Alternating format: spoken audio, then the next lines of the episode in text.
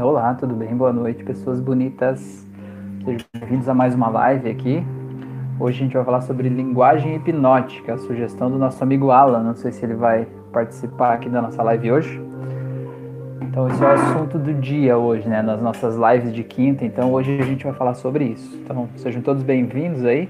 Já faço convite para quem estiver assistindo essa live pelo Spotify é, faço convite para que participe comigo ao vivo. Essas lives eu transmito ao vivo toda segunda e quinta-feira à noite pelo YouTube, né? Pelo meu canal do YouTube. Aí na playlist aí do, no, na descrição do vídeo do Spotify tem o link então da, do canal do YouTube, né? Toda segunda e quinta noite tem essas lives ao vivo. Nas segundas lives são mais voltadas para é, evolução da consciência, para autoconhecimento, né? E nas lives de quinta a gente está mais voltado à hipnose mesmo, né? Aprender a hipnose, de que forma a hipnose pode ajudar a melhorar a nossa vida. Então a live de hoje, essa sugestão aí do Alan que está lá no grupo dos alunos, já aproveitando quem, quem não sabe, quem não conhece, eu tenho um curso de hipnose clínica que é totalmente gratuito, está lá no YouTube, aqui no YouTube, né? Ou lá, não sei, tanto faz, não sei onde você está vendo ou ouvindo, e também no Spotify. É um curso para você se tornar um hipnoterapeuta, para você aprender como usar a hipnose de forma clínica, né? Para ajudar a melhorar a vida das pessoas. Esse curso é totalmente gratuito, né? Só você assistir as aulas no final, se você quiser, tem até certificado, também gratuito, né, para você poder é, trabalhar com isso, né, e entender como usar a hipnose para melhorar a sua vida. Beleza? Então, quem chegou aí, a Brígida, boa noite, que legal, Brígida, que você está aí, muito bem. Então, o tema de hoje, que foi uma sugestão do Alan lá no grupo dos alunos do curso, é sobre linguagem hipnótica. Linguagem hipnótica, o que, que vem a ser isso, né? O que, que é esse negócio de linguagem hipnótica? Então vamos, vamos entrando no tema aqui já, enquanto essa galera bonita vai chegando. O que, que é a linguagem hipnótica? É basicamente duas coisas, ou três coisas. Vamos falar de três coisas, né? É, a primeira delas é o tom, o ritmo da tua voz, né? Que ritmo de voz você usa? E aí entra a altura, o tom da voz, o jeito que você fala, a modulação da tua voz. Por quê? É, o, o, que, que tem a ver? Porque assim, quando você fala de uma única, de, um, de, uma, de, um único, de uma única forma, né? Quando você fala de um único jeito, no mesmo tom, às vezes você não consegue transmitir para a pessoa que está ouvindo a emoção que você quer que ela acesse, né? Então, por exemplo, é, se você quer que a pessoa acesse uma emoção de alegria, de euforia, de um momento bom da vida dela, você precisa de alguma forma colocar uma energia boa nessa tua voz também, né? É, mas tem que cuidar para isso não ser assim uma coisa tão é, exagerada, porque tudo que é exagerado fica superficial, fica artificial. Mas se você se imaginar estando feliz enquanto fala aquela coisa que você quer que a pessoa se sinta feliz também, né? Então, por exemplo, imagina você dizer para a pessoa assim, é, vamos dar um exemplo, né? Tem um, uma, uma técnica aí que chama progressão, né? Que é a progressão ao futuro. Então imagina se você puder fazer esse exercício agora, faz aí para você ver como é o, o, o, como o erro da linguagem pode causar um problema sério. Então, se puder, feche os olhos aí, imagine que você está indo para o futuro agora, para aquele futuro onde tudo está perfeito, onde tudo que você sonhou na tua vida vai acontecer. E quando eu contar até três, você vai desembarcar nesse futuro, como se você tivesse pegado um, um trem mágico que está te levando para 10 anos no futuro, quando todos os teus sonhos se realizaram. E quando eu contar até três, você vai estar tá, em 2030, né? É o momento que eu gravo essa live, daqui 10 anos no futuro, é, se vendo desse jeito aí no futuro. Em um, dois, três então, o que, que eu faço agora? Geralmente eu falo assim: veja agora como é esse você do futuro, veja os olhos, o sorriso, veja como é a casa dessa pessoa. Por quê? Porque eu estou colocando uma energia, uma euforia, uma alegria na minha voz, né? É como se eu tivesse me imaginando no futuro e pensando como seria eu olhando para todos os meus sonhos realizados. Eu estou colocando. Agora imagine você se mantenha nesse exercício se vendo você do futuro, né? Eu vou contar até três, você vai desembarcar de novo no futuro e vai ver o teu eu do futuro. Em um, dois, 3. Olhe o seu eu do futuro como ele é. Perceba como ele está, de que jeito que ele está. Tá bem? Não tá? Ele tá triste? Ele tá feliz? Veja como é que ele se veste. Perceba as roupas dele. Cara, não dá certo, né? Pode abrir os olhos, você fez o exercício. Não dá certo, por mais que você queira por meio da tua linguagem falada, por mais que você queira é, que a pessoa acesse a imagem do futuro, o tom da tua voz, o ritmo, as pausas, o jeito que você está falando, está passando uma mensagem errada, está passando uma mensagem completamente diferente do que você queria. Então a pessoa recebe essas duas informações: uma são as palavras que saem da tua boca e outra é o jeito que você fala. E essas duas coisas devem conversar, né? devem convergir, devem falar a mesma língua porque senão a pessoa recebe duas mensagens diferentes e ela fica meio em dúvida.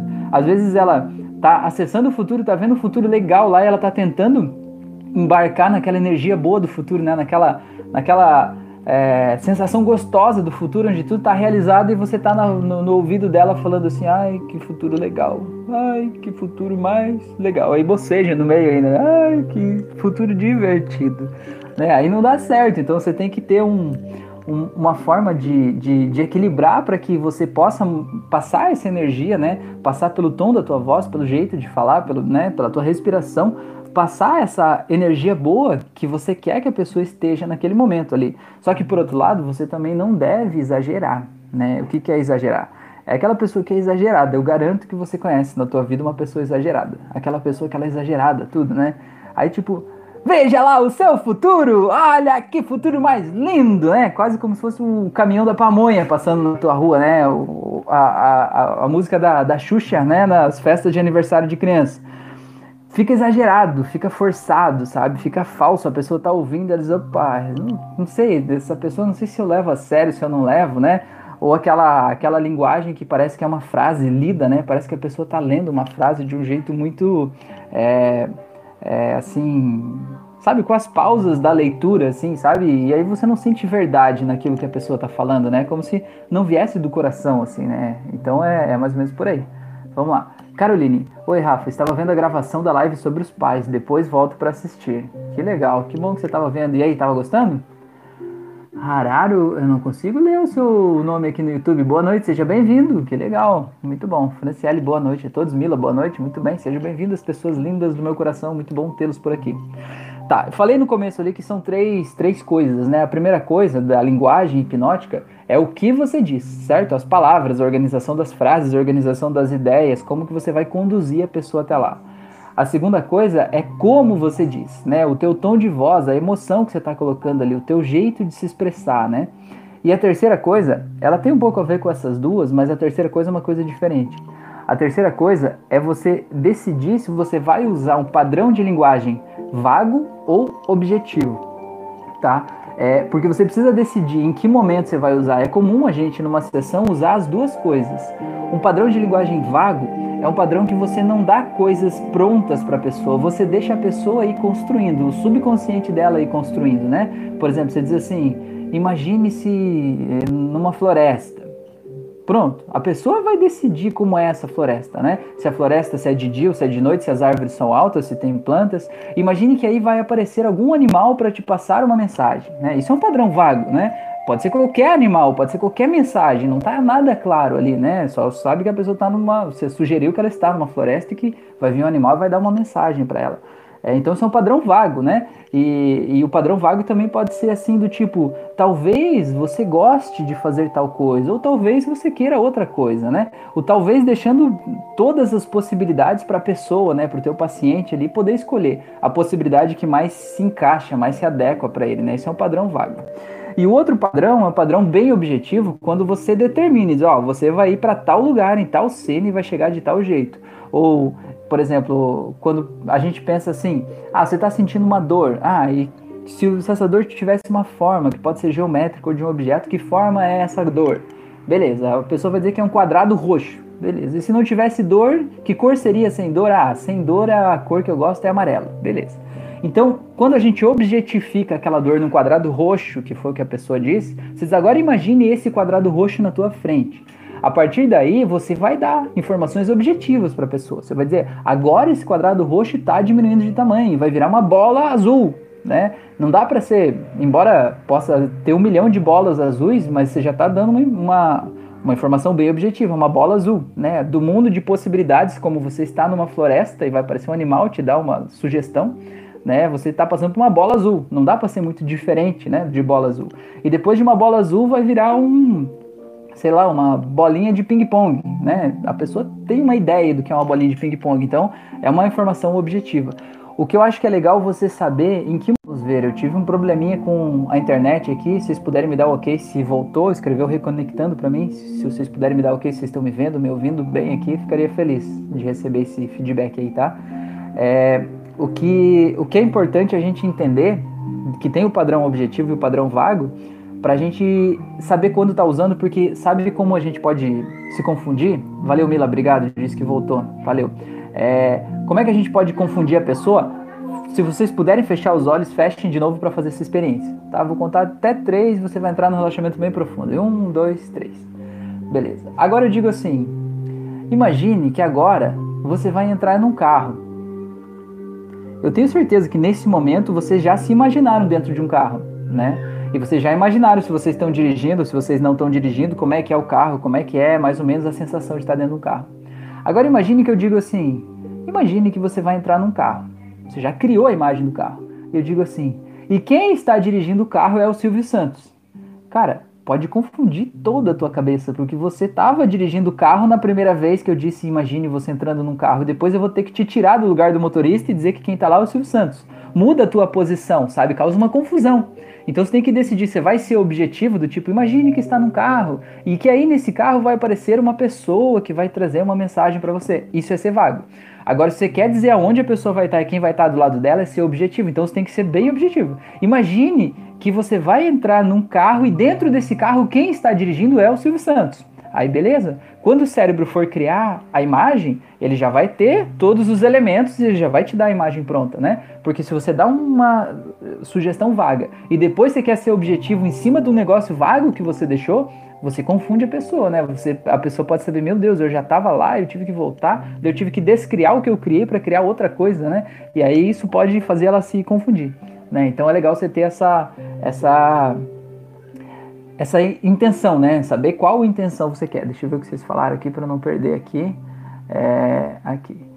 É, tá, Jéssica, boa noite, seja bem-vinda, Jéssica. Mila falou que usa o padrão vago, legal. É, eu acho que é bem a tua cara, Mila, usar o padrão vago, porque você tem experiências que são muito, assim, é, como é que eu posso dizer? São experiências é, multidimensionais, vamos dizer assim. As pessoas elas acessam um, um, estado de consciência elevado, né? Então eu acho que é muito legal isso que você faz, porque nesse estado as respostas estão lá e as pessoas conseguem mergulhar e viajar suas viagens, né? Encontrar as respostas lá. É muito legal. Então é muito bom quando você sente que a pessoa ela teve uma experiência assim meio é, não é sobrenatural a palavra, mas pode ser algo ligado à espiritualidade, algo ligado a alguma coisa maior, assim é legal você deixar o padrão vago, porque nesse estado maior, né, além do ser humano, um estado acima, é, quando você está nesse estado, as respostas estão lá e a pessoa pode receber respostas além do que você conseguiria colocar para ela, né? Então é legal, acho muito massa usar esse padrão. É, Álvaro, boa noite, seja bem-vindo. Graça, boa noite, seja bem-vinda também, muito bom tê-la por aqui. Sara, boa noite para todos, muito bem. É, a Mila falou que voltou, a Sara falou que voltou. A Sara falou: essa confusão eu senti na técnica da tela, até que não identificava mais a dor. Que legal, na técnica da tela, até que não identificava mais a dor. Legal, interessante. É, a, a, confusão, ter um pouco de confusão na hipnose é normal, tá, Sara? É legal você usar a confusão, inclusive, com o teu paciente. É, porque assim, principalmente nessa questão de quando você vai tirar uma dor, o que, que você faz? Você pega uma coisa subjetiva que é a dor, transforma em uma coisa mais objetiva, que vai ser um, uma imagem, um quadrado, seja lá o que for que as pessoas estão tão, tão criando ali, né? E aí você diz para a pessoa, olha, isso está totalmente ligado à tua dor, mas agora você vai se concentrar nesse quadrado. E aí você vai manipulando aquele quadrado, manipulando as cenas, né? E fazendo as coisas ali. E é muito importante que você, de alguma forma, confunda a pessoa, né? para que ela é, fique focada naquilo que ela está fazendo ali, né? Às vezes a pessoa está tão associada com uma cena e ela está tão focada naquilo ali que a gente precisa confundir ela um pouco para ela se, conseguir se desconectar daquilo, né? Por exemplo, vou dar um exemplo. É, algumas vezes eu já. É, hoje é bem difícil eu usar de novo, mas é, eu, eu costumo fazer, né? Eu costumava fazer bastante a indução de Dave Elman, e tem uma parte que ele diz para você fazer uma contagem regressiva de 100 para baixo, né? E quando chegar no 95 ou próximo disso, todos os números vão desaparecer e deixa os números desaparecerem. Então o que, que acontece? Às vezes a gente pega uma pessoa que ela é meio resistente e você diz, vai contando, contando. Os números desapareceram, né? Os números desapareceram. Aí a pessoa diz assim, não, eu tô contando ainda. Então deixa os números desaparecerem. Ela, não, eu ainda tô contando. Deve você diz assim, mas mais importante do que contar é você permitir que os números se vão. Eu vou contar até três e deixa os números irem. Um, dois, três. E a pessoa, não, eu ainda tô contando. Aí eu digo assim, então, então tá bom, então vamos fazer diferente. Aí eu digo assim, vamos fazer o seguinte, você vai contar agora de 300 para baixo, porque é mais difícil você falar 299 do que você falar só 99, né? Então, você vai contar de 300 para baixo, vai contar só os números pares, né? Então, vai contar 298, 296. Então, ela tem que pensar que número que é o, o, o próximo número par anterior, né? Já, já, ela está precisando usar uma parte do, do, do cérebro dela para se concentrar que ela vai contar só os pares, que é de trás para frente e que é de 300 já confundiu um pouco mais, né? Já deixou mais difícil o processo.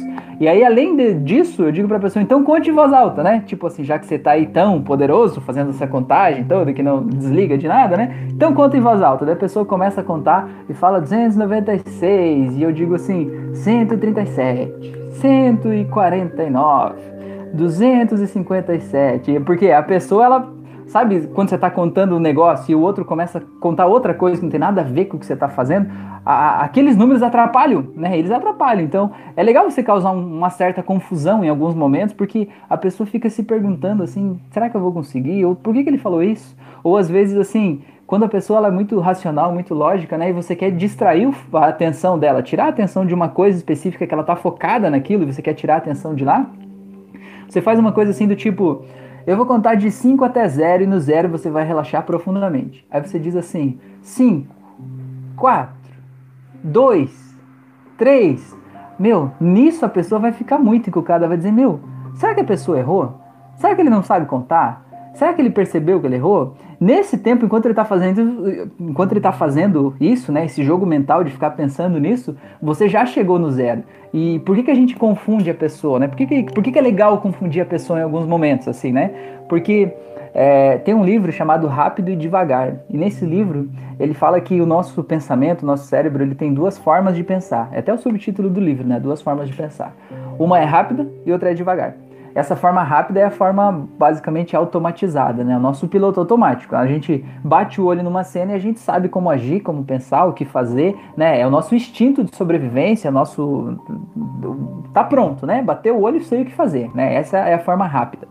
E a forma lenta de pensar, a forma devagar, é a nossa forma analítica, a nossa forma de parar, analisar os prós e os contras, verificar o que pode ser disso com aquilo, né? Analisar as vantagens, os benefícios, as desvantagens, possíveis consequências. A gente analisa cenários futuros, se as pessoas não vão ficar chateadas de eu falar isso, responder isso. Né? A gente analisa tudo isso em uma fração de segundos ali, né? E isso é o nosso pensamento lento. E aí, depois dessa análise racional, a gente toma uma iniciativa. Então, o que, que é, esse livro fala, né? Qual que é essa, essa teoria que eles trazem? É que a gente tem esses dois pensamentos funcionando na nossa mente o tempo todo, acontecendo a todo momento. Tem um rápido e tem um devagar certo? Então, por exemplo, eu estou fazendo essa live aqui, o meu pensamento lento, ele está buscando na minha memória o que, que eu vou falar, né? De que jeito que eu vou falar, né? Como que eu vou me expressar, ele está buscando isso. E o meu pensamento rápido, que é o automatizado, faz com que essas mãos fiquem mexendo o tempo todo, como se eu não tivesse controle dessas mãos, sabe? E a Fran me incomodava, né? Ela ficava rindo de mim antes porque eu mexia demais as minhas mãos enquanto eu falava.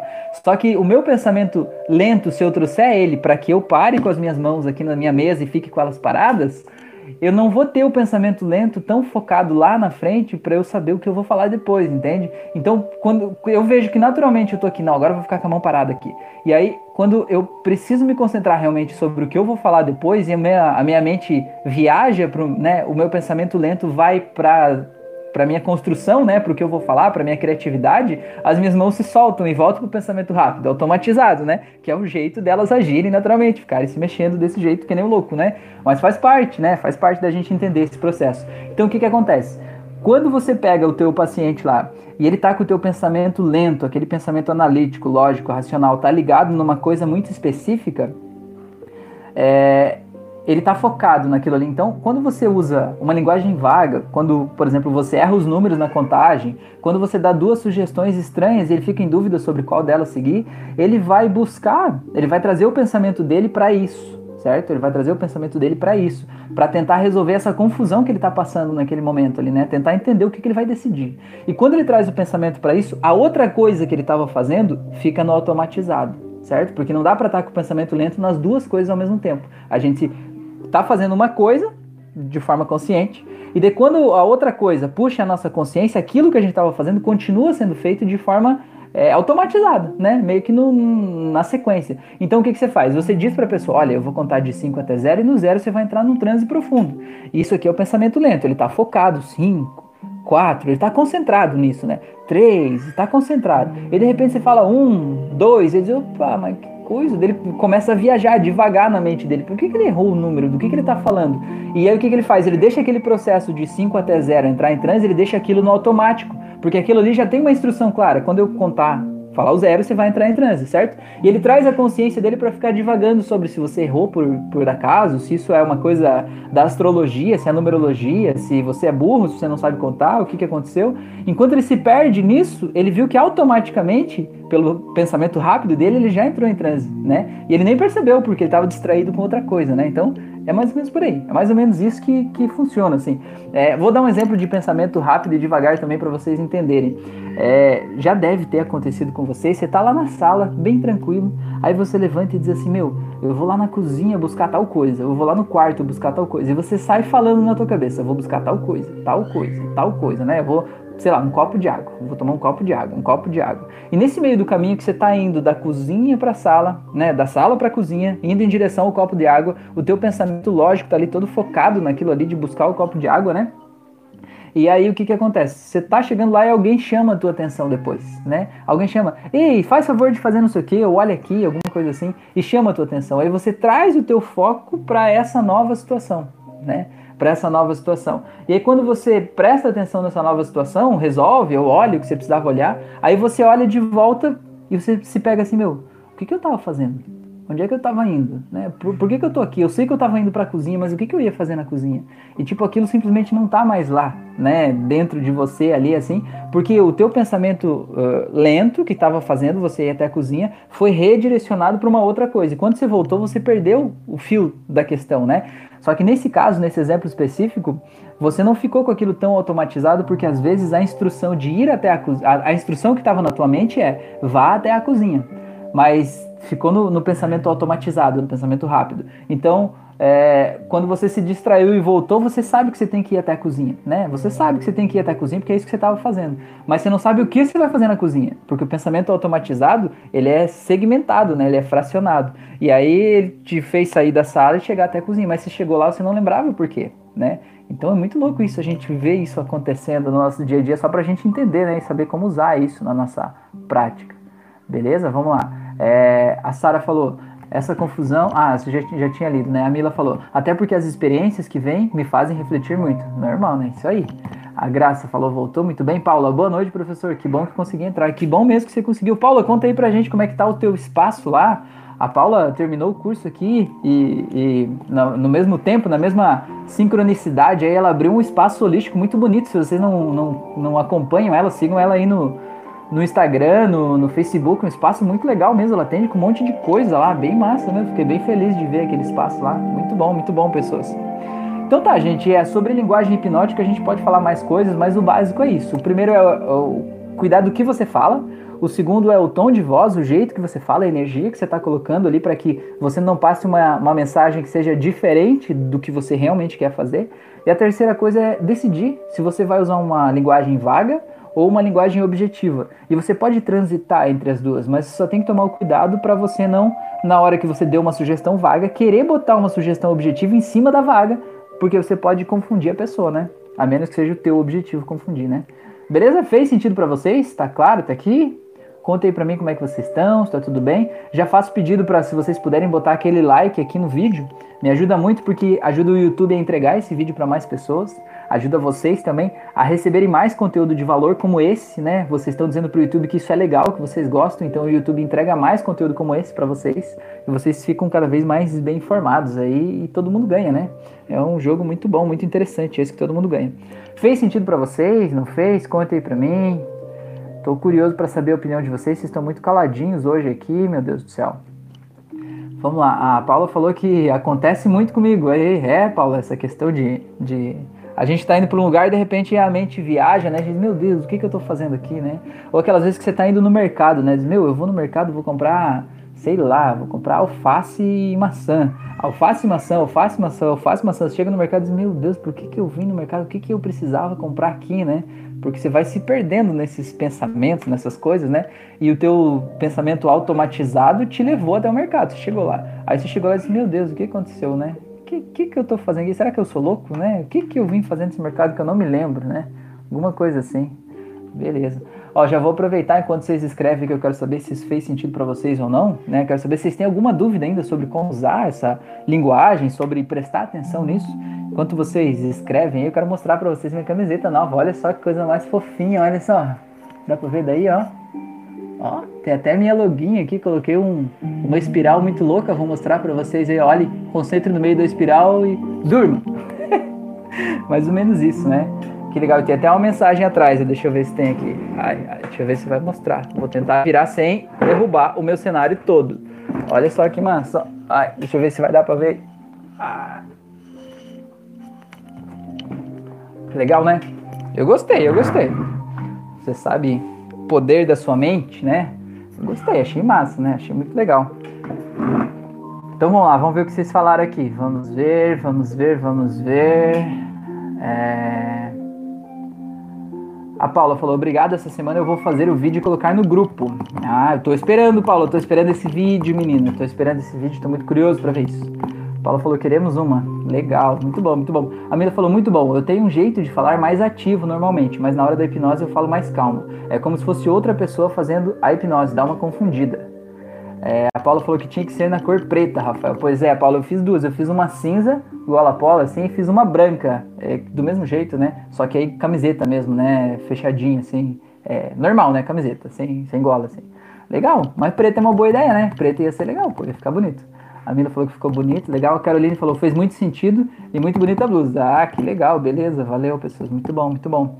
É, o que, que eu ia te dizer? Deixa eu ver o que a Mila falou, o que, me lembrou de alguma coisa. Tem um jeito de falar mais ativo. Ah, tá. É, uma coisa, vocês já devem ter visto auto-hipnose no YouTube ou meditação guiada no YouTube. E tem gente que pensa assim, tipo, ah, se é pra pessoa relaxar, eu vou falar numa voz mais baixa, né? Falar numa voz mais calma. E, e tá certo, né? Tá certo. Se você quer que a pessoa acesse uma voz mais baixa, né? Se, se, você quer que a pessoa acesse um estado de relaxamento, você deve falar mais calmo. É que nem você querer que o teu filho vá dormir de noite e você ficar, ah, vai dormir, seu sem vergonha, não sei o que lá, e fica gritando ali, né? Tipo, você tá passando imagens incongruentes, né? Você tem que dizer, né? Não que você tenha que dizer, mas o normal é você baixar a luz, você fala mais baixo, põe uma música mais calma, né? É para induzir o relaxamento, né? Com a linguagem não verbal você tá induzindo o relaxamento. É, e por que, que eu falei disso? Ah, porque tem gente que vai gravar áudios e a pessoa grava assim, fala assim, é. Agora relaxe. Agora eu vou contar de 3 até 0. Cara, aquilo me agonia de um jeito. Parece que a pessoa vai dizer assim: Eu vou contar de 3 até 0. E no zero você vai pro inferno Sabe? Parece que é um negócio assim, cara, me dá um negócio. E tem gente que fala cochichando, um cochicho muito louco, assim, é, é estranho. Mas eu sei que tem gente que se, se adequa a cada coisa, né? De, de cada jeito, cada um faz o melhor que pode. Mas eu realmente não, não consigo. Parece.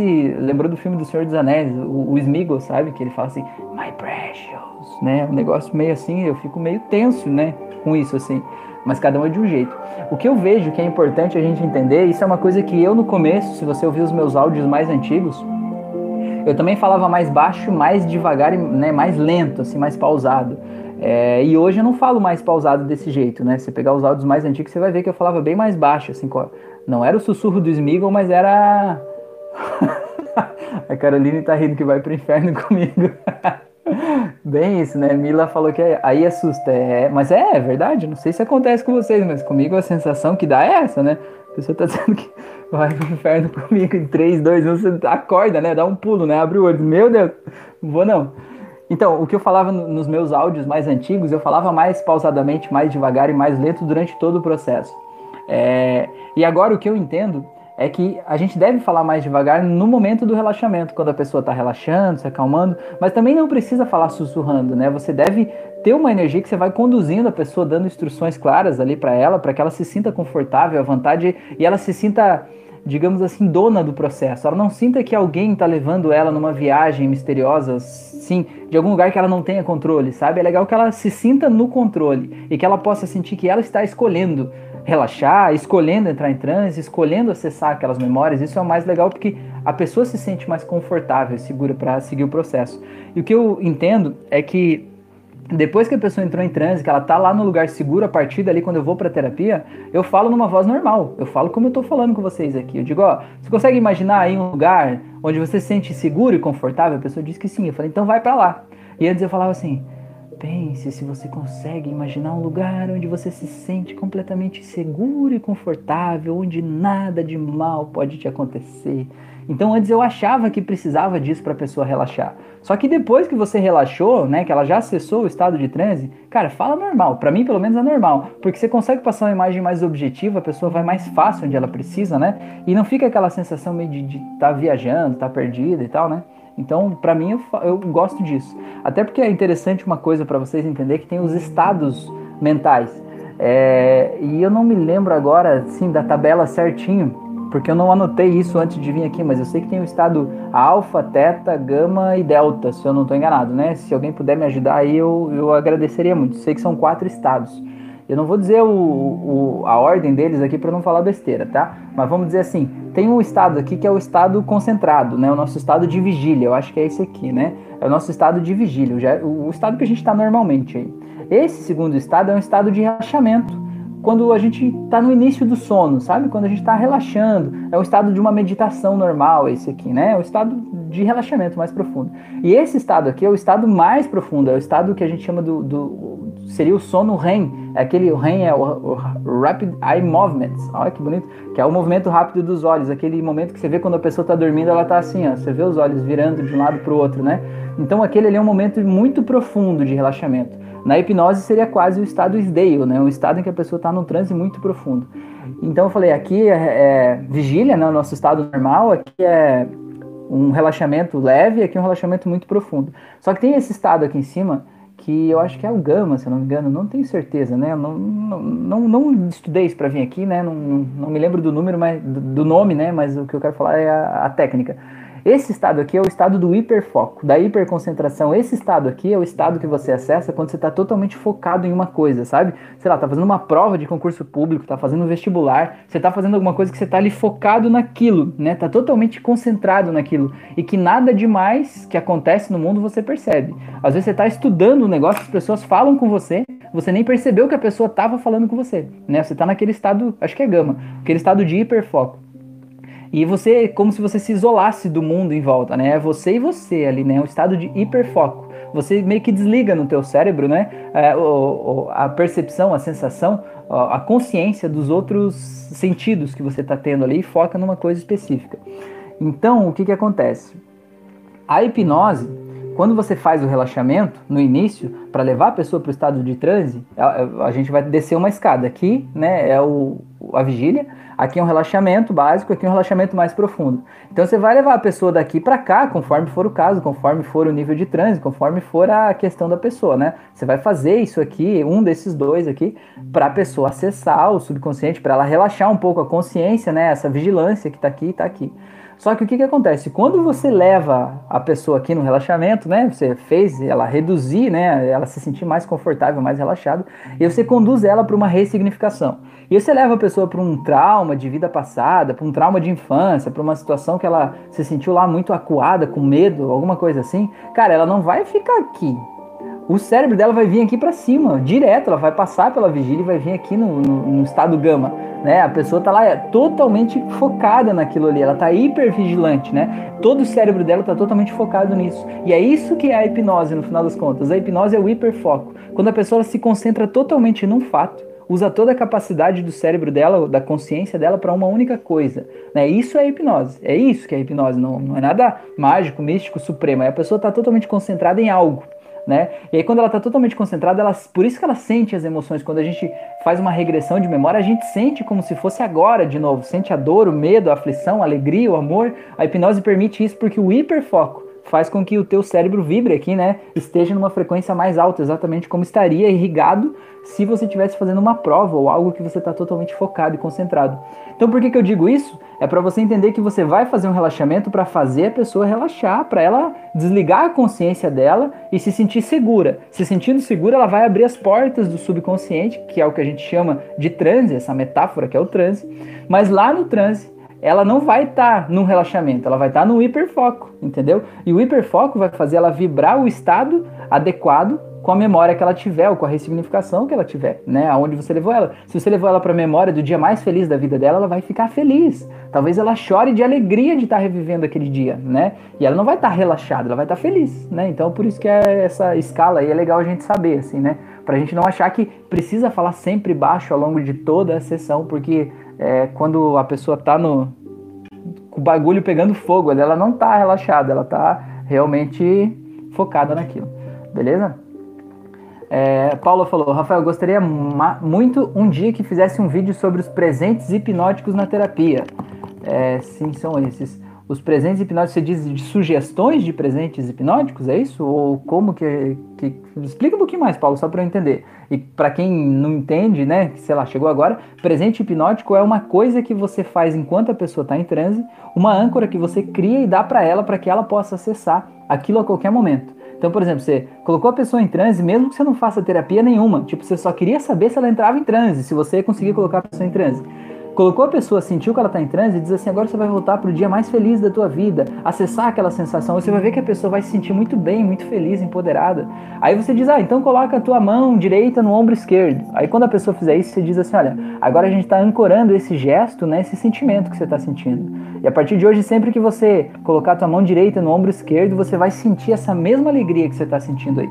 Então isso é uma âncora que você criou, mas na verdade é um presente hipnótico, ou seja, é um presente que você deu para a pessoa para que a partir de agora, sempre que ela quiser acessar aquele estado, ela vai poder tocar no ombro dela e ser tomada por essa emoção boa, né? Isso é um presente. Agora, o que, que você quer saber? Se são outras opções de presente, outras coisas, a importância disso? Fala um pouquinho mais, Paulo, só para eu, para eu me, me, me entender melhor aqui. Caroline, realmente dá para notar a evolução. Acho que já ouvi quase todas as hipnoses do Spotify.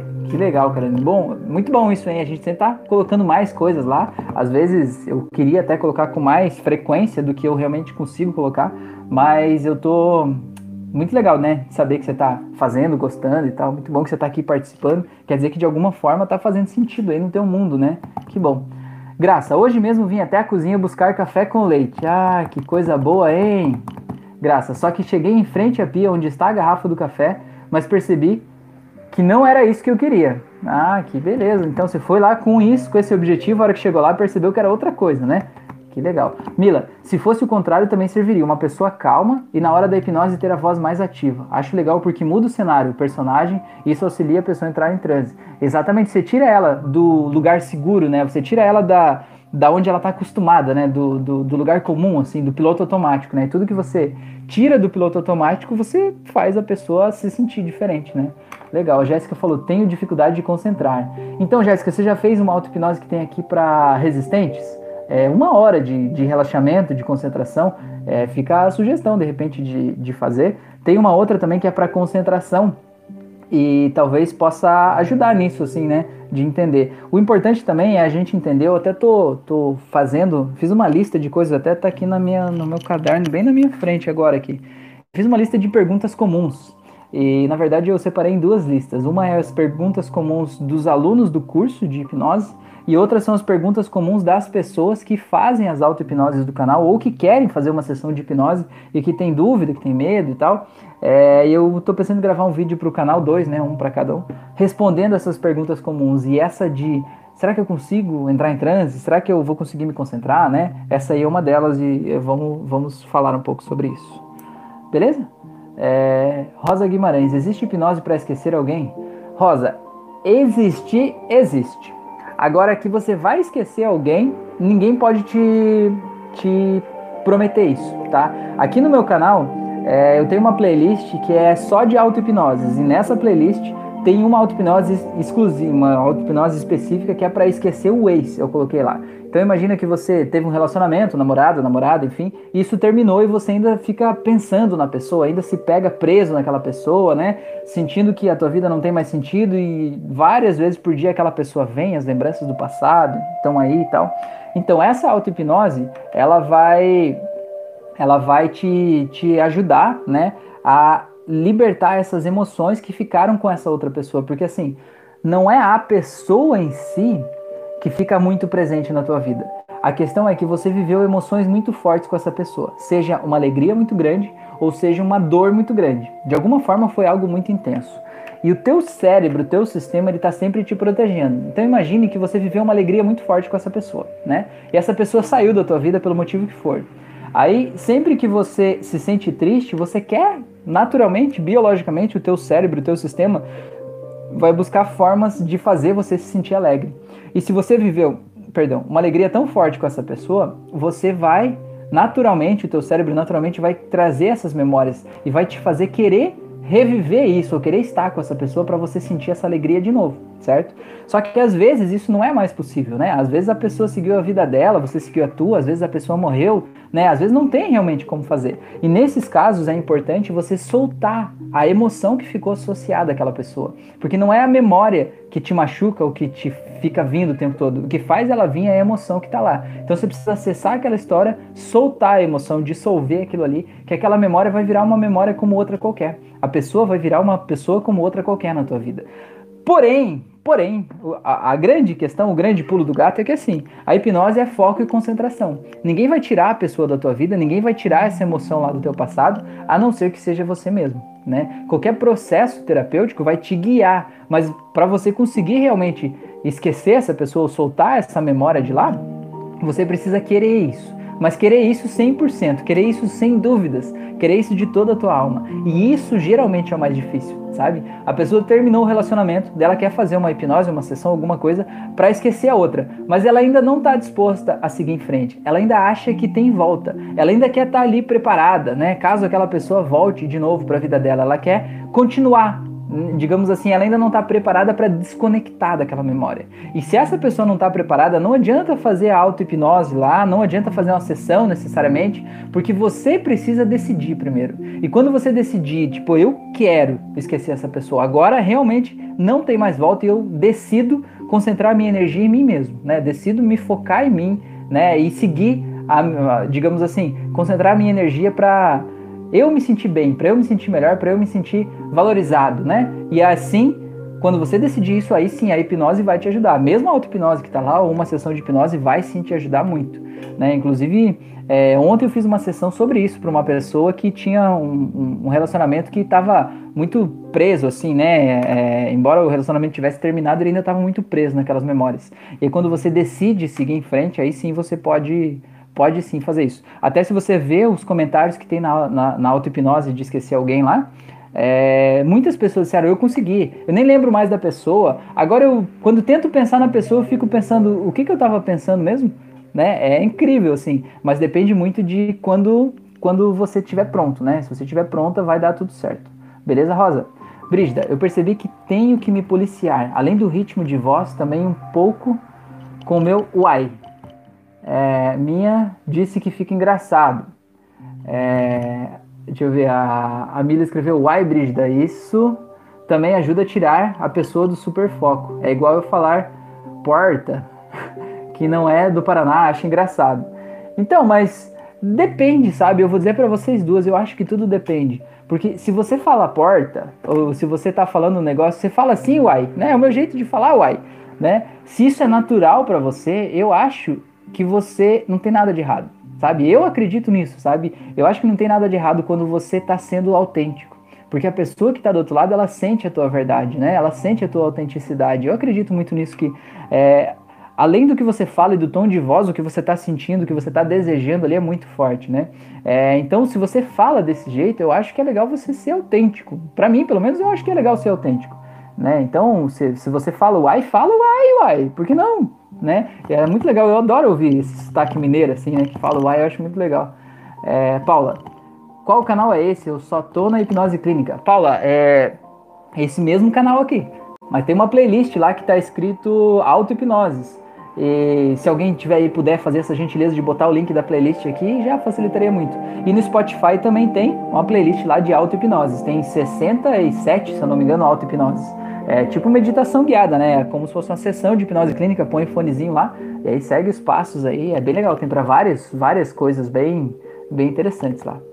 A Mila lembrando do like aí, pessoas, legal, muito bom. Rosa, realmente foram muitos anos juntos, preciso viver minha vida. Muito obrigada, beleza, Rosa. Então, Pega essa auto-hipnose aí, menina. Essa auto-hipnose de esquecer o ex, mas, por exemplo, vou já te, te dar um spoiler aqui do que acontece lá. Tem um momento, uma figura, uma ressignificação lá, que você vê essa pessoa, esse ex, entrando num balão, esse balão vai subindo e ele vai indo embora com o balão. E tem uma corda que está presa em você que você precisa cortar a corda para deixar ele ir. Se você não está disposta ainda a cortar essa corda, nem perca o teu tempo de ir lá fazer a auto-hipnose certo? Não perca o teu tempo. Por quê? Porque você precisa perceber que realmente, não, não tem mais jeito. Eu decido focar em mim, né? Eu tô 100% decidida que é isso que eu quero. Aí vai fazer lá que vai te ajudar. E qualquer coisa aí, se precisar de ajuda, manda uma mensagem aí que a gente conversa, tá bom? É, a Brígida deu risada ali, deve ser do ai, a Mila falou verdade também. Então tá, pessoas, se é isso que vocês tinham para hoje, se é isso que, que, que vocês tinham de perguntas, é isso que temos para hoje. Se vocês tiverem alguma outra questão que vocês querem me falar, alguma pergunta, alguma coisa que eu não deixei aí, que eu deixei de fora aí, me contem aí que eu ficarei muito feliz em responder. Enquanto vocês escrevem isso, eu já aproveito e vou dando uma boa noite aqui para todos vocês. Vou fazendo a minha propagandinha básica que eu tenho canal no YouTube, canal no Spotify, no Instagram, no Facebook, em vários locais. Cada local coloca conteúdos diferentes, então fica o convite para você acessar esses locais, realmente participar, né? É, tem um curso de hipnose clínica aqui no YouTube e no, no Spotify também, que é um curso de para você aprender a hipnose, para você se tornar um hipnoterapeuta, né? Ele é totalmente gratuito. Tem um grupo exclusivo dos alunos desse curso no Facebook, onde a gente aprende, aprende muito, né? Na troca de experiências. Tem várias pessoas que estão aqui na live hoje que são alunos do curso, estão lá no grupo, né? É, eu tenho um curso de controle da ansiedade também, tem várias ferramentas de hipnose aplicadas ao controle da ansiedade nesse curso. O link está aqui na descrição do vídeo. O, o, link do curso de hipnose também está aqui na descrição do vídeo. É só acessar o link e já vai direto para a primeira aula, né? Não tem, não tem segredo, né? Só clicar ali e vai direto.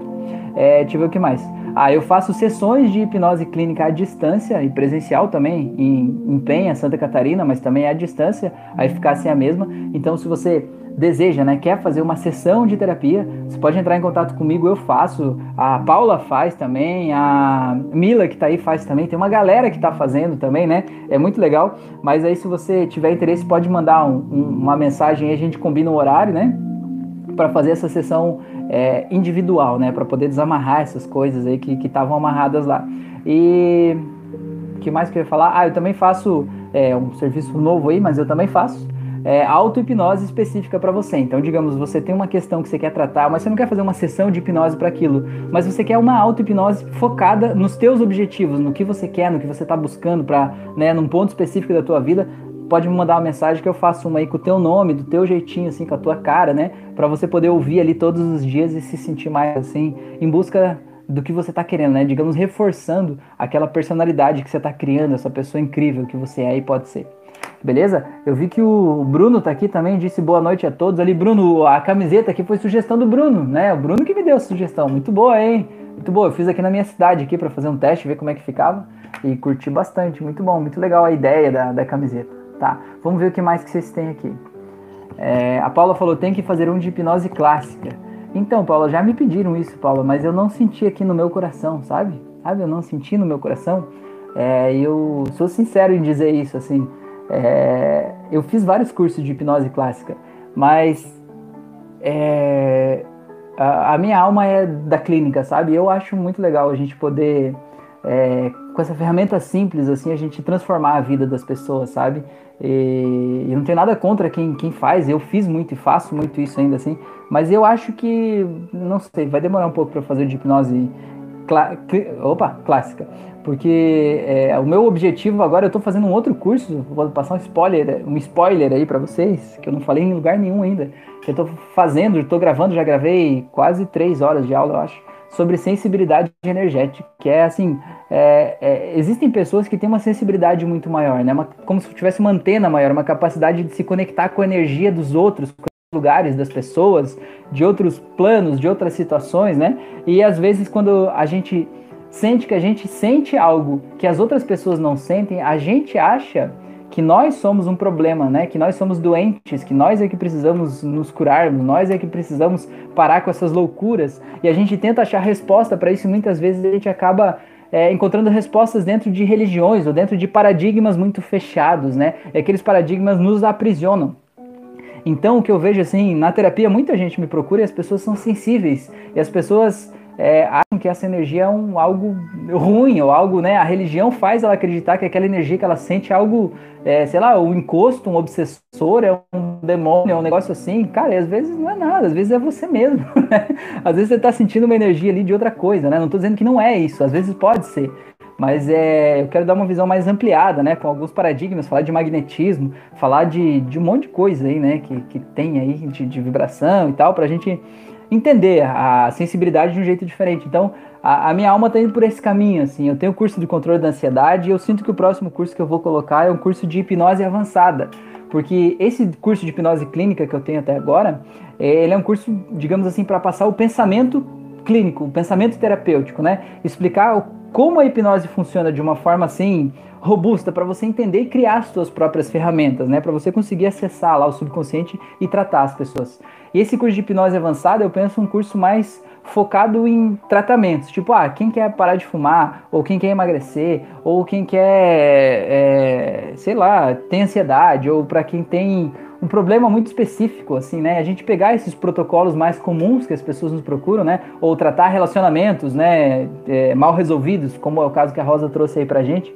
É, e a gente pegar esses protocolos e dissecar ali, sabe? Essa pessoa que procura para tratar isso, ou para tra tratar insegurança, por exemplo, é uma pessoa que geralmente é desse jeito e a gente conseguir entender o que tem por trás daquilo ali e ter ferramentas, outras ferramentas, além dessas que já estão no curso básico, novas ferramentas mais profundas e aplicadas especificamente no único caso. Meu objetivo não é criar um, um, protocolo que você vai sentir, tipo, pegar uma folha de papel, dizer para a pessoa feche os olhos e começar a ler aquela folha. Não é assim que eu funciono, eu sei que não é assim que você funciona, eu sei que não é assim que o teu cliente funciona. Então isso eu não vou fazer, mas eu vou passar o pensamento de um jeito um pouco mais ampliado, assim, né? Então, esses são alguns dos projetos aí que eu estou compartilhando com vocês aqui, né? Algumas das ideias que, que tem aí pela frente. E o de hipnose clássica, não vou dizer que não vai acontecer. Pode ser que aconteça, mas ele não é uma prioridade agora, tá bom, Paula? Beleza? É, vamos lá, Caroline. Rafa, você faz só a hipnose participar ou terapia também? Eu posso já tenho uns dois anos e pouco, mas vejo muita diferença na sua abordagem e tratamento como o da minha psicóloga. Desculpa, Carolina, não entendi. Você faz só a hipnose participar ou terapia também? Esse participar eu acho que deve ter sido o corretor de celular que escreveu alguma coisa que não era o que você queria, né? Então me diz aí o que, que é isso. É, Paula, hipnose clássica, tem curso? É, tem curso, é isso que eu tava falando, né? Tem curso, eu não tenho, mas, mas, mas existe. Mila, foi ótima live, gratidão por esse conhecimento compartilhado. Boa noite do Bruno, eu vi mesmo, ficou muito bom. É, Paula, tenho oito cursos. Pois é, isso aí, Paula. Jéssica, qual a diferença da clássica para clínica? Jéssica, se você pesquisar no YouTube, é, hipnose de rua, hipnose de palco, hipnose de entretenimento, você vai ver aquilo ali, hipnose clássica. É você fazer as induções de aquela hand drop, por exemplo, da mão caindo, ou arm pull, que você dá aquela puxadinha na mão. E aí, quando a pessoa acessa o transe, geralmente por induções rápidas, você faz sugestões que são mais voltadas para o entretenimento né? Sugestões do tipo, ah, você vai esquecer o teu nome, é, você vai esquecer o número 6, daí a pessoa fica contando os dedos e conta até 11, né? E daí ela fica assustada, diz, meu Deus, eu tenho 11 dedos, ela fica perdida, né? Ela esquece o nome, ela alucina visualmente, acha que está na praia enquanto está num outro lugar. Então, a hipnose clássica é basicamente você acessar o transe e fazer coisas ali nesse transe com a pessoa que ela possa sentir o poder da hipnose. Por exemplo, colar as mãos, esse de aproximar os dedos, isso aqui tudo é hipnose clássica. É você usar o poder da mente da pessoa para ter um efeito que ela perceba, vivencie esse efeito, que é uma distorção da realidade normal dela, e ela perceba a partir desse efeito, dessa distorção, que a hipnose existe, certo? Esse é o grande objetivo da hipnose clássica. E a hipnose clínica é levar a pessoa para o transe, e lá no transe você fazer mudanças clínicas, né? Mudanças emocionais na vida da pessoa, beleza? A Mila falou: opa, ansiosa por esse novo curso. Ansiedade, boa, tá. Brígida, que legal esse curso. Trabalho muito em cima dessas questões energéticas. Legal. É, Bruno, a base da hipnose clínica é a hipnose clássica. Sim, exatamente. Né? Hipnose é hipnose, exatamente. Você leva a pessoa para o transe. E muitas ferramentas de indução a gente usa da clássica, com certeza. Então, se você só hipnotizar sem usar as técnicas e dar sugestões de entretenimento, vai funcionar do mesmo jeito. É, se você só hipnotizar e der só sugestões de entretenimento, você está fazendo hipnose clássica. Isso mesmo. Perfeito. Paula, sim, a hipnose clínica tem mais a ver comigo, mas gosto da hipnose clássica para fazer entretenimento. Não quero ser hipnóloga, mas gosto de fazer quando estamos em grupo. Ah, é legal, né, Paula? Quando você está numa festa ou em pessoas, você fazer umas brincadeiras, né? Colar a mão das pessoas, isso acaba ajudando a trazer um pouco de, de, de, de confiança para o que você está fazendo, né? A pessoa vê, pô, esse negócio de hipnose existe mesmo, né? Não é só uma loucura, né? A pessoa, eu colei a minha mão mesmo, né? Eu senti a minha mão colada, a experiência que eu senti foi real. Isso é inegável, é muito legal. É... Bruno, hoje em dia muitas pessoas têm falas prontas, isso é, na minha opinião, muito ruim, exatamente. A Caroline falou particular, desculpe, se eu faço terapia particular. Ah, eu sabia que aquele participar lá foi o celular que mudou. Nesse celular quebra muito a gente. É, antes de eu responder a tua pergunta, eu vou falar de uma vez que o corretor do celular me quebrou as pernas.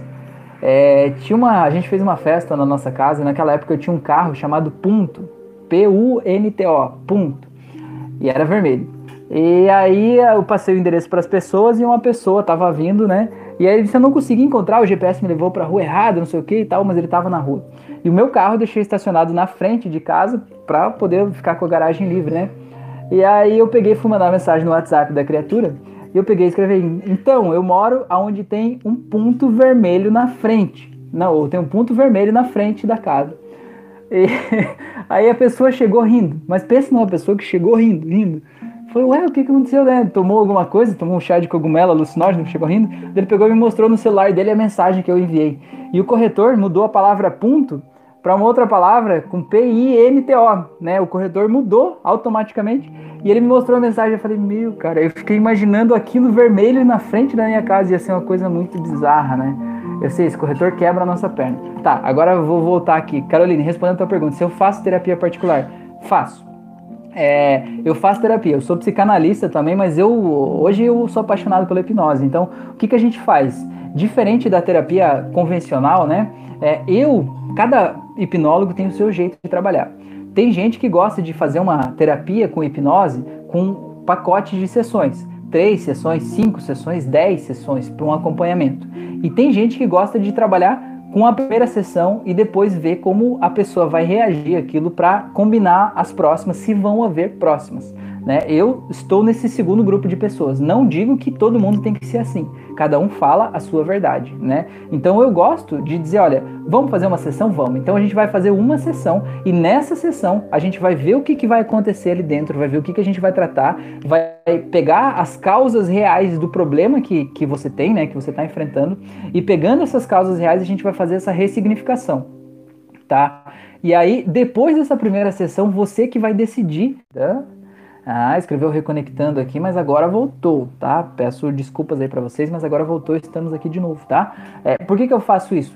Caroline, porque muitas vezes uma só sessão já resolve o problema da pessoa, tá? E não é tipo assim, ah, eu não prometo para ninguém que a gente vai resolver em uma sessão, mas muitas vezes só uma sessão já resolve, sabe? A, a Graça tá aí, né? Não sei se ela tá aqui ainda, mas ela tava, ela puder dar um depoimento, falar como é que foi. A gente fez uma sessão só até agora, né? A Graça sentiu da gente agendar mais uma que a gente ainda não fez, mas que já tá agendada a próxima. Mas se puder falar resumidamente aí, Graça, como é que foi, né? A experiência que você teve, né? A Graça já fez terapia durante muito tempo com várias pessoas pessoas também, né? Tinha questões ali que estavam incomodando ela realmente desde muito tempo, desde a infância. E a gente fez uma sessão só e ela sentiu que já resolveu muita coisa, né? Que, que, que, que ela estava sentindo muito bem, que como se começou uma outra vida, né? É, e que aí a gente agendou uma segunda, mas muitas pessoas fazem uma só sessão e já sentem que a transformação aconteceu. Porque vou dar um exemplo, Caroline, tá? Imagina que você sofre de síndrome do pânico.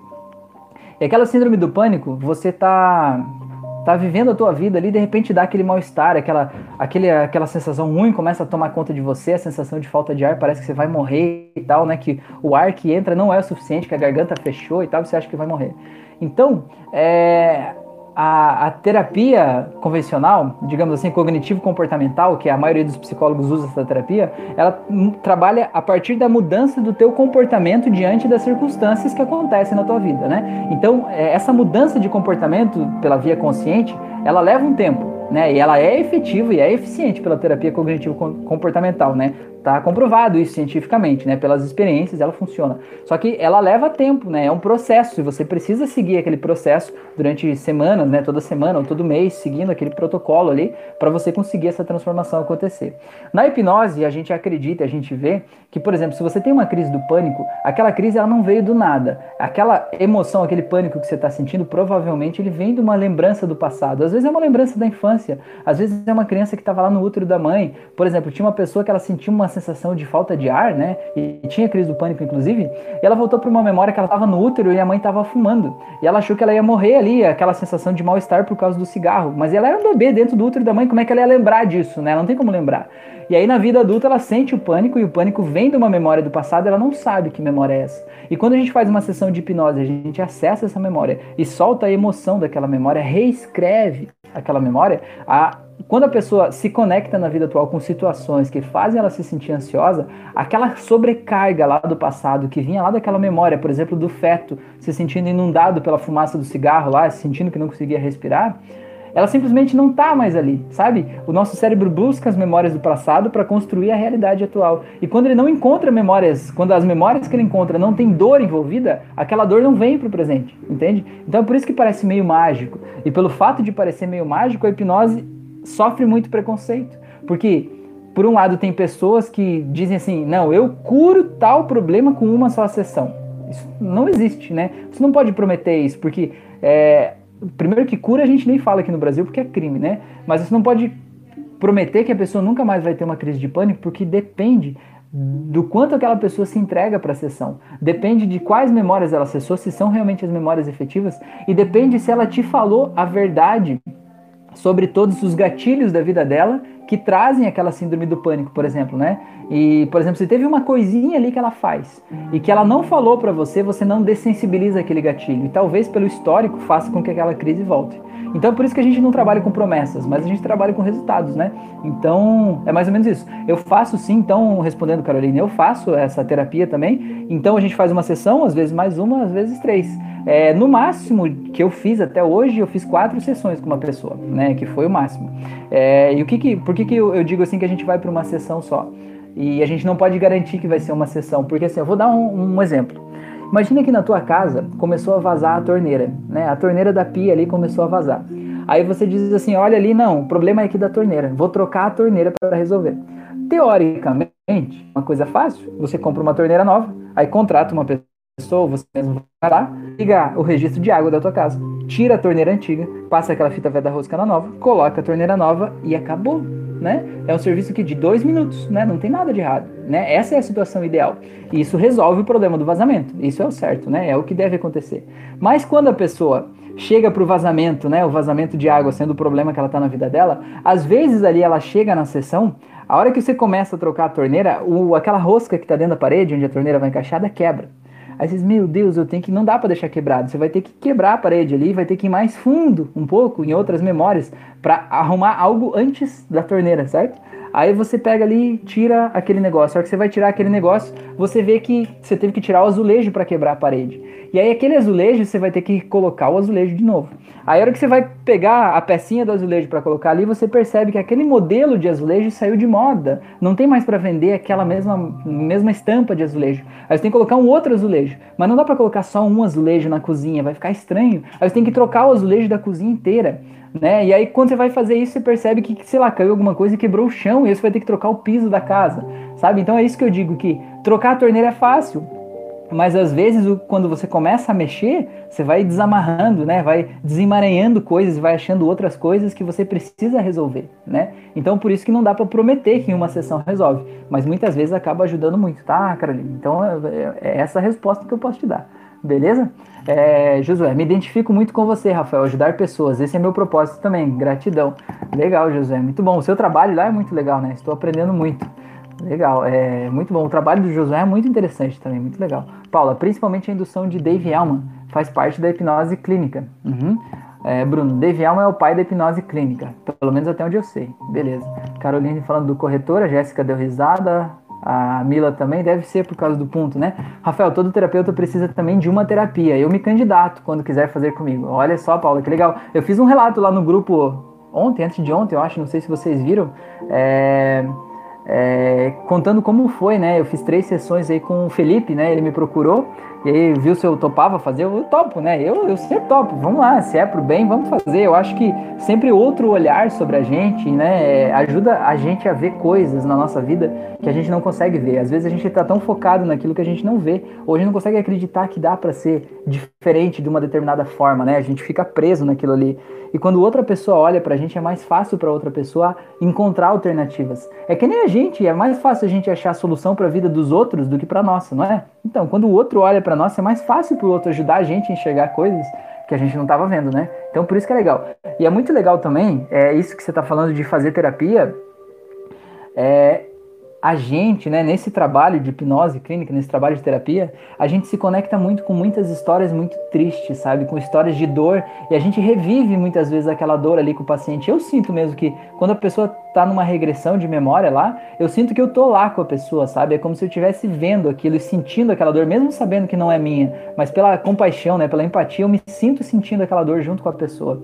E se a gente não trata isso, né, se a gente não ressignifica isso, é muito comum a gente ficar meio, meio louco, sabe, das coisas que a gente ouve, sabe? Vou dar um exemplo, teve uma sessão que eu fiz aí, nem vou dizer quando, nem com quem, porque né, o objetivo não é identificar as pessoas, mas eu fiz uma sessão com uma pessoa que ela me, me fez atualizar o meu padrão, o meu parâmetro de mães tóxicas, né? De uma pessoa tóxica que vive com a gente, principalmente mãe, né? Era o caso desse, dessa pessoa.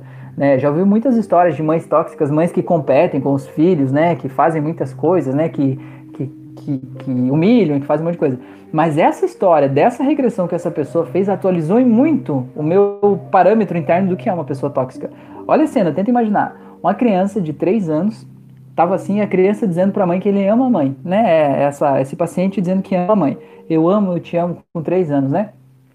E falando isso. É o que a mãe faz. Pensa nisso. A mãe olha para a pessoa, para a criança e diz assim: Pois é, você sempre diz que você me ama, né? Então, se você me ama mesmo, eu quero que você prove que você me ama. Olha o que a mãe fez. Ela cuspiu no chão e falou assim: Então prova que você me ama. Se você me ama de verdade, você vai lamber esse guspe aí do chão. Cara, meu Deus, isso mexe com negócio dentro da gente, sabe? Porra, é um negócio muito louco de você pensar, sabe? A pessoa vivendo com esse trauma, carregando isso com ela e pensar que uma mãe consegue fazer isso com o filho, né?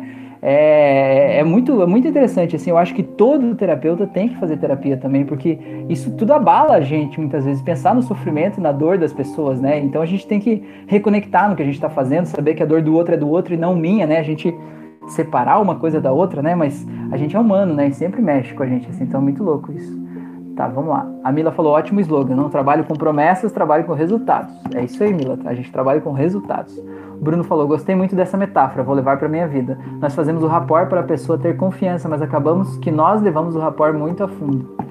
Exatamente. Mas então, Bruno, depende, né? Eu sempre acho assim que, que a questão de eu levar muito a fundo ou não muito a fundo é muito individual, tá? Porque eu digo assim, tem gente que faz terapia, tem terapeuta que diz assim, você deve ser uma pessoa do jeito X. Você não deve ser uma pessoa tão empática. Você não deve agir pela tua emoção. Você deve agir pela tua razão. Cara, esse é o teu modo de ser, sabe? Você não deve ficar se condenando por ser quem você é do jeito que você é. Né? O teu jeito de agir com o coração faz parte da tua essência, da tua alma, da tua vibração, do teu jeito de ser. E ninguém pode te condenar e fazer você se culpar por ser do jeito que você é. Né? Do tipo assim, é, eu lembrei disso porque o Bruno falou aqui que acabamos acabamos que nós levamos o rapport muito a fundo. Às vezes faz parte de você ser intenso e fazer as coisas de forma intensa, né? Então não se culpe por isso, né? Eu sinto que na, na sessão eu me conecto realmente com a pessoa ali e aí depois eu desconecto, né? Eu faço um, um processo no final de desconexão ali e a gente precisa fazer isso, né? Pra gente sair de lá. Tá? A Paula falou das mães narcisistas, a Caroline falou que é surreal, né? Que trauma, pois é. Tem trauma de tudo que é jeito, gente. Agradecer demais por vocês estarem aqui dedicando o tempo de vocês para isso, né? É, e eu sei que tudo isso faz a gente virar novas chaves dentro da gente, né? Faz a gente reconectar coisas. Eu não tô aqui para ensinar nada aqui nessas lives, porque o meu objetivo é que a gente converse, que a gente troque experiências, que a gente é, seja humano, né? Eu acho que o que faz a cura realmente acontecer, e aqui eu posso falar cura porque eu não estou prometendo nada, mas o que faz a cura acontecer é a conexão, né? A conexão. Então você vê, às vezes quando a pessoa tá falando de, de problemas da vida dela e ela tá se sentindo um lixo lá do, porque ela pensa de um determinado jeito, só de você ouvir com empatia, você se conectar com a pessoa e tentar entender o mundo dela e dizer, poxa, isso deve ser realmente muito complicado que você está passando, né? Eu não consigo imaginar o quanto de sofrimento você está passando aí porque eu não vivi isso. Né? Você falar isso com integridade faz a pessoa realmente se abrir com você e saber que você não está julgando ela, né? Ou quando a pessoa fala que ela tem pensamentos de uma determinada forma lá que ela se julga por ter aqueles pensamentos. E quando você diz para ela, é normal que você sinta isso. A pessoa se aceita, sabe? Ela se aceita a partir do teu olhar. E você não usou técnica nenhuma, você não fez hipnose, não fez nada. Ela só se sentiu validada. Porque muitas vezes a gente acha que a gente é inadequado, que a gente não serve, que o que a gente fala não é bom, que o que a gente pensa é errado. E quando a gente se sente validado por uma pessoa externa, a gente pensa, pô, eu posso pensar isso, eu posso sentir isso, eu mereço sentir isso, né? E a gente se sente validado, e aí a gente consegue é, se sentir inteiro de novo, né? Então é muito legal. É, tá, a Graça falou que tá amando a live, legal. Pessoas, gratidão então. Desejo uma ótima noite a todos vocês. Toda a paz do mundo aí. Amor, gratidão. Já fiz o meu, o meu merchan básico aqui, então. Agradeço a todos vocês. Desejo um ótimo final de semana e a gente conversa então na próxima live na segunda-feira, tá? Se alguém tiver alguma dúvida, alguma sugestão, alguma questão, quiser marcar alguma coisa, manda mensagem aí. Fica o convite para fazer o curso. Um grande abraço a todos vocês e até a próxima.